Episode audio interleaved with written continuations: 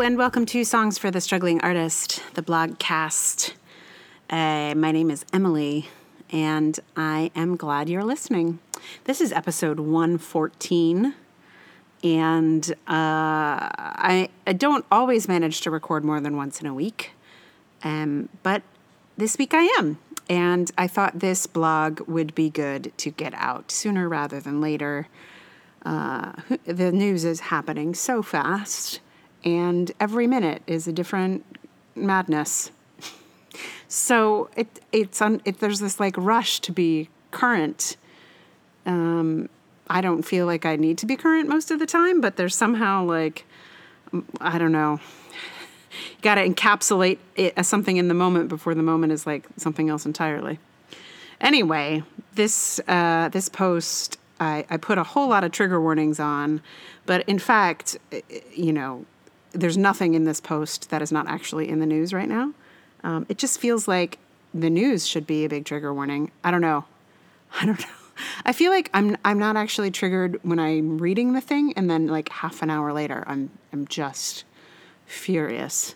Um, so that's why I, I was extra careful about uh, including some hey heads up, just because it's crazy time. Anyway, so if you if you have had enough of all of the stuff that's in the news at the moment, and by the moment I mean here it is, it's September the twenty sixth.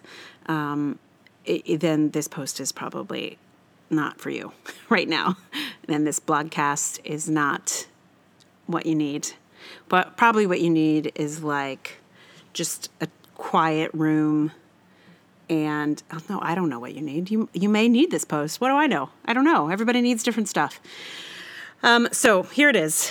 Uh, it is called. This post is one big trigger warning. If you're a woman, you're probably totally triggered right now, and I hope you're taking care of yourself and not actually reading anything on the internet, including this. Trigger warning, all of it. Anyway, here we go. I thought I was younger. But when I looked up the dates of Anita Hill's tribulations in the Senate, I discovered I was not the young teen I thought I'd been, but 18 and in college. I thought I was younger because of how much those hearings impacted me. I thought I was only just learning about the bizarre sexual politics of the adult world, but I guess I'd already gotten an inkling. I'm thinking a lot about my teen self and how she experienced Anita Hill's experience for reasons that are probably obvious given what's going on in the Senate now. Those who are teens now are much savvier than we were and are already full participants in the digital world. Emma Thatcher's tweet is incredibly self aware. She said, Hello, female high school student here. I would just like to say that the emergence of this whole teenage boys should get a pass because they're not mature enough to understand consent narrative is probably one of the most unsettling things I have ever witnessed.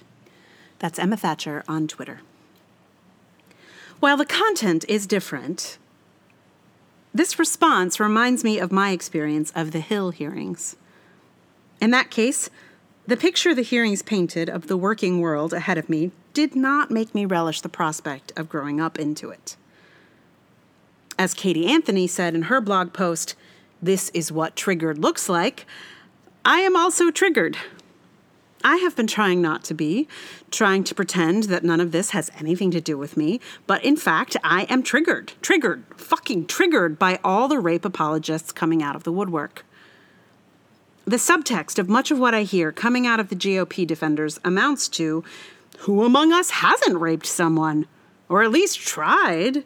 Who among us hasn't covered the mouth of someone to stifle their screams? There are GOP women saying this sort of thing is completely normal and happens all the time, and there's nothing to see here. Someone call some more hearings. I think we have a whole lot of cold rape cases to prosecute. But why am I triggered? No one ever did anything so horrible to me as what happened to Dr. Ford. I am lucky. I am so lucky. And I suppose that's what's triggering me. I have some intense survivor's guilt. I was always a hair's breadth away from such an event. There's been a lot of talk of this was the 80s, it was different back then. And sure, I suppose it was. And realizing retroactively how many rapes I dodged is part of what's freaking me out about all of this. It's also making me furious. I mean, I am finally getting some perspective on the teen sexuality of the 80s and early 90s, and I have realized that it was a goddamn war zone. Rape and sexual assault bullets were just whizzing past me, and I just happened to have never caught more than a light grazing. Meanwhile, so many of my peers ended up with bullets lodged deep and scars that will never heal. I mean, sure, I knew at the time that boys were encouraged to try to push past girls' boundaries, and it was up to girls to figure out how to avoid getting raped. But I think we all recognize how Dr. Ford's experience goes that extra awful mile. At least all the women do. Yes, if you were a girl who wanted to make out with boys in the 80s, you probably got really good at moving hands away from places you didn't want them, at pushing boys away, at saying stop, at saying no. All the rapes I missed so narrowly are coming forward in the current climate.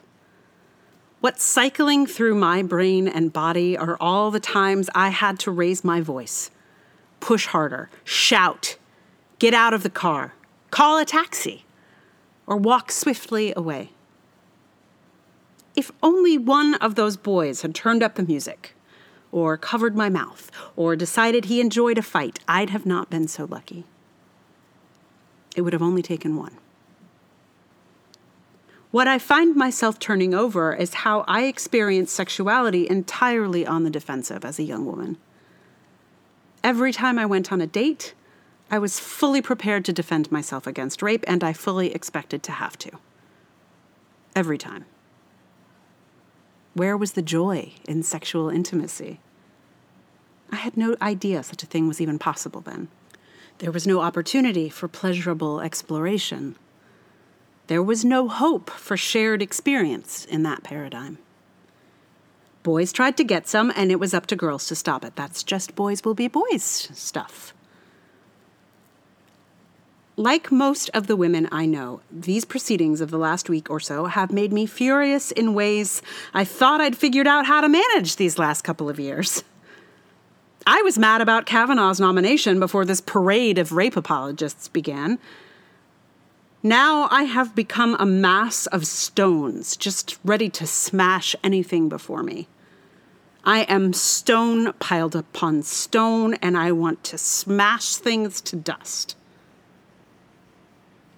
After discussing my rage with my therapist, I told her she'd done a public service by seeing me, as I was now a lot less likely to murder random men on the street for no reason at all. Before I got some mental health care, I was ready to go full Dietland on any unknown man I saw. Extra points for total destruction if he was in a fancy suit. Luckily, I did get some mental health care, and I am, in reality, not interested in violence, but not everyone is so lucky. And I'm going to guess that a lot of women have recently developed murderous impulses that they never imagined before. The rage is real, it is powerful, it reaches backward and forward in time. I am furious for the current moment and for what happened to Dr. Ford and all the other victims in the past and what's happening to them now. I'm furious about the rape culture of the past that is so much worse than I realized. I'm someone who knew that one in three women would be raped in her lifetime, even back in the 80s, but somehow didn't put it together until I saw Adrienne Truscott's amazing show that that also meant one in three men were probably rapists. Hashtag not all men, just 33% of them. I'm furious about that for the past and for the present moment. I'm furious about the teenagers getting these messages now and furious about the messages I got when I was a teenager. I'm furious about the cupcakes that Kavanaugh's wife handed out to the press. I'm furious that hashtag why I didn't report is necessary and furious that so many women feel like they have to disclose some of the most painful moments of their lives in order to save the country. I'm furious that I can't really bear to read the writing of some of my favorite women writers right now because we are all furious at once, and I have to regulate how much rage I can be exposed to each day so as not to accidentally self immolate. I'm furious that I am here writing about sexual assault again, even though I don't want to write about sexual assault, but I have to because I will be furious either way, and it's better to get this out of me than allow it to fester. I'm furious about what the future will hold if this doesn't change now. I'm just fucking furious and furious that I have to be furious some more. I do not know when this fury will end. And that makes me furious.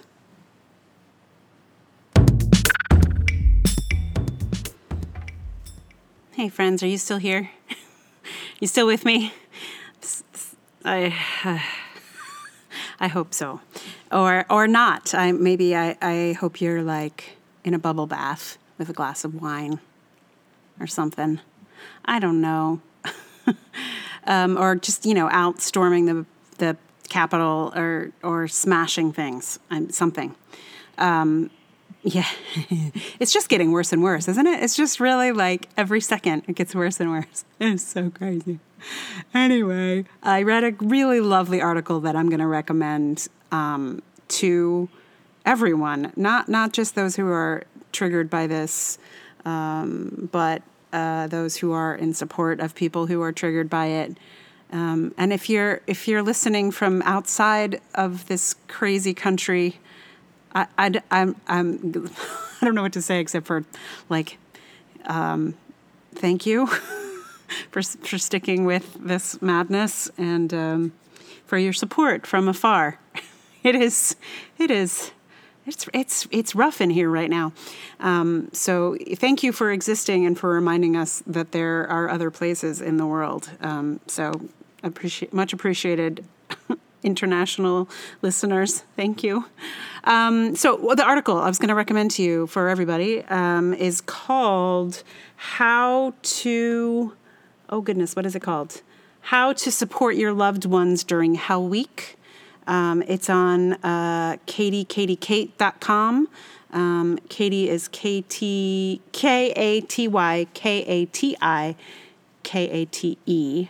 Um, it's Katie Anthony is the writer who I also mentioned in this um, piece.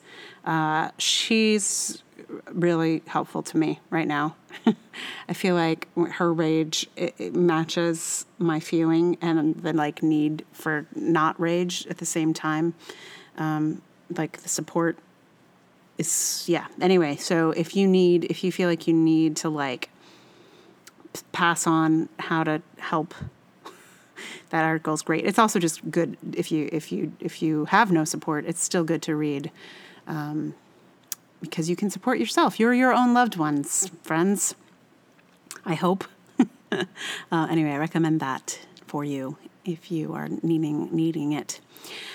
So, um, the song for today, I have learned. Um, so, I wrote this piece two days ago, and I two days ago, three days ago. Anyway, recently, and um, I waited to podcast it because I didn't have this song ready. I had to learn it in the last couple days, um, and because it's the only song that can go here. Um, and this song is uh, by uh, a woman called Dionne Farris. She had a few hits in the '90s, um, and this song is "Don't Ever Touch Me Again."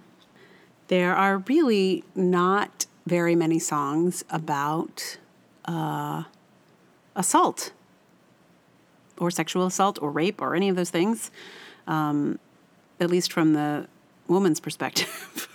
um, and I, I'm not exactly sure w- what you know what the story behind this song is. Um, I do know that this was the song that I went to um, when I ended up in some situations where I felt particularly furious about lines crossed or trust violated. Um, you know, like an instance where like a, a, really good friend who, you know, didn't have space in the apartment. So I slept in his bed and then I woke up and he's all over me. And I'm like, what the hell? I've known you for years. And then all of a sudden in my sleep, you're gonna. Anyway, I believe I listened to this song about 27 million times after that incident.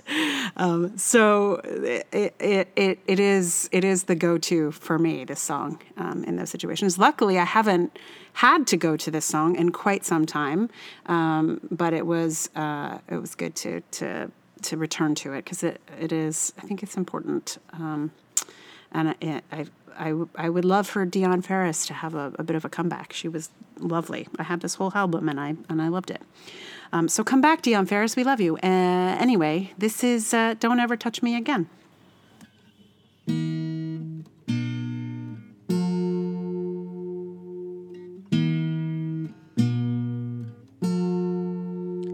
She screams out every night in a billion tears, in desperate fear that you're somewhere near, faulting her action for all that's occurred, wanting to tell all, never saying a word, cause she believes you're her hero. She wants to believe you still love her. But if you persist, she just might hurt you. So I suggest you refrain and don't ever touch me again. Don't ever touch me again.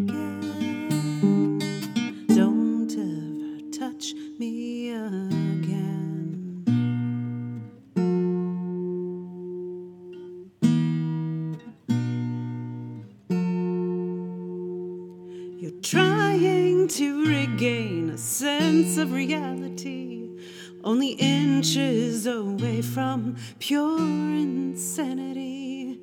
Releasing the anger, the hurt, heartache, and rage. No more feeling like an animal stalked, trapped, and caged. Cause she believes she's a survivor. She knows that she's on the right track, but just to remember she's a beginner. So I suggest you refrain and don't ever touch me again. Don't ever touch me again. Don't ever touch me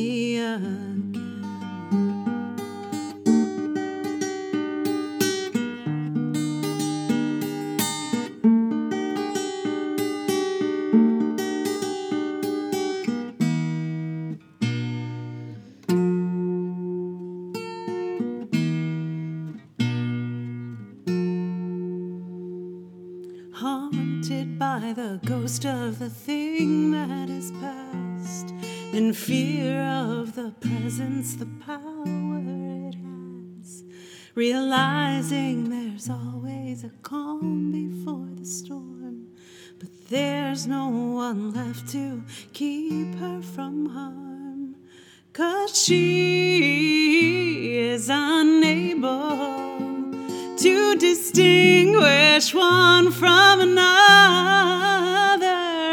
All she knows is she's not gonna let it happen again. You should have left this one alone, but I bet you won't ever touch her again.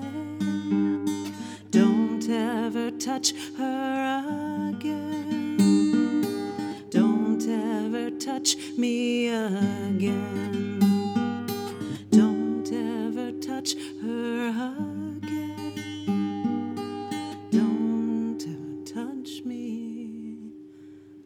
again.